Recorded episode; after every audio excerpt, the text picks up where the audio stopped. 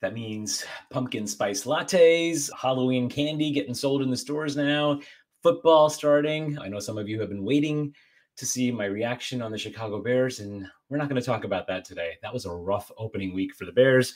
You know, where I live, I know some Giants fans are reeling a bit too. So it's September and it's September 12th. And for those of us who have businesses and, and corporations and LLCs, it means quarterlies are about to get filed. So a lot of fun things happening right now. Good times. You know, I have three things that I want to talk about with you this morning. And I figure this might be a good way for us to sort of segue into the last four months of the year. I just got back from from a trip with Pinky where we were actually working remotely because we just became we just started a new beginning. We actually started what I call Uh, what we're calling now a new beginning. We're not calling it empty nest life. Some of you know that both of our kids are off to college now and it's the first year that we have both of them in college. So it's a little bit of an adjustment, but rather than calling it an empty nest, which might feel a little sad, we're calling it a new beginning for all four of us. So super, super happy about that. But as we were thinking about this, Pinky and I were actually at this Positive Impact Summit up in Vermont, had a fantastic time with it with just some amazing people, super inspiring. But one thing occurred to me, and one of our one of our teammates, let's just say, who was at the Positive Impact Summit, shared this, and I just realized that not a lot of people know this. So, uh, one of the things I'm going to talk about is how to double your money. And when I say how to double your money, I'm not talking about like a get rich quick scheme, but literally calculating how you're going to double your money. So let's talk about that. We're going to talk about the rule of 72. We're going to talk about what happens with little things or artifacts or heirlooms that you have and how that implies on the how that impacts on the estate planning side.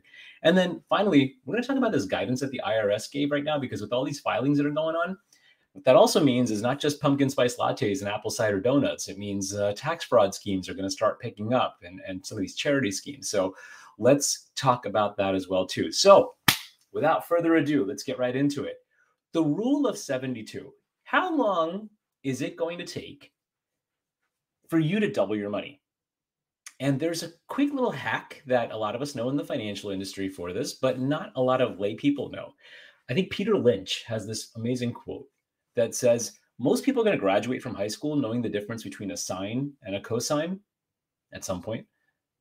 But even more are going to graduate not knowing the difference between a stock and a bond. So I think financial literacy is it's it's getting better, but it's not quite there. So let's talk about one of these things that I think would be helpful. So imagine that you save some money and that you're earning interest on it in an investment or in a bank or on a mutual fund or on a money market or whatever the case is how long is it going to take for that money to double?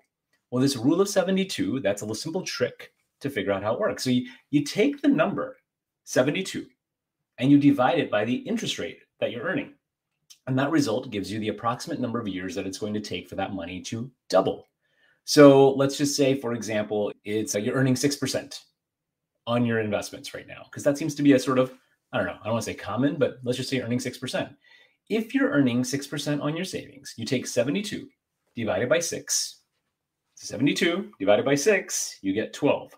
So it'll take approximately approximately 12 years for your money to double if you're earning that 6% interest. That's it. It'll take that long. So that's just a quick way to doing it without getting into a whole lot of complicated math. But remember, it's it's an estimation, it's an approximation. You might need some actual time. Now that doesn't mean uh, go out there and and and go chase a 6% rate of interest. That's not what I'm saying at all. I just want you to get an idea of this little rule of thumb, this hack that might help you. And look, obviously, investing and personal finance is a very personal thing. So you want to make sure that you're investing in your lane. And there's other considerations as well too. So this is not meant to be legal advice, tax advice, financial advice, marital advice, cooking advice, or any of that sort of stuff. This is really just meant to give you some guidance. And here's a that's a quick tip. Number two, as we kind of come towards the end of the summer itself, we had actually the the the privilege of staying in this beautiful cottage up in Vermont while Pinky and I were working remotely from there too. And yes, we were working. But you know, it got me thinking like that that cottage that that a lot of people will think about their lake homes or their beach homes or their vacation homes and what happens with their legacy when they're no longer here. But a lot of people don't think about is the little things. Um, these right here are meditation balls. If you, I'm going to put it close to the microphone here, you can actually hear these little sounds that it makes. It's actually very soothing.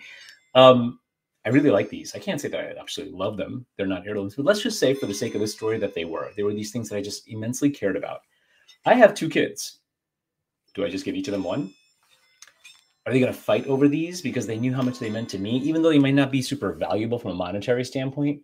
What if there was a family Bible? What if there was a, a piece of jewelry? What if there was some other artifact? What if it was a pet?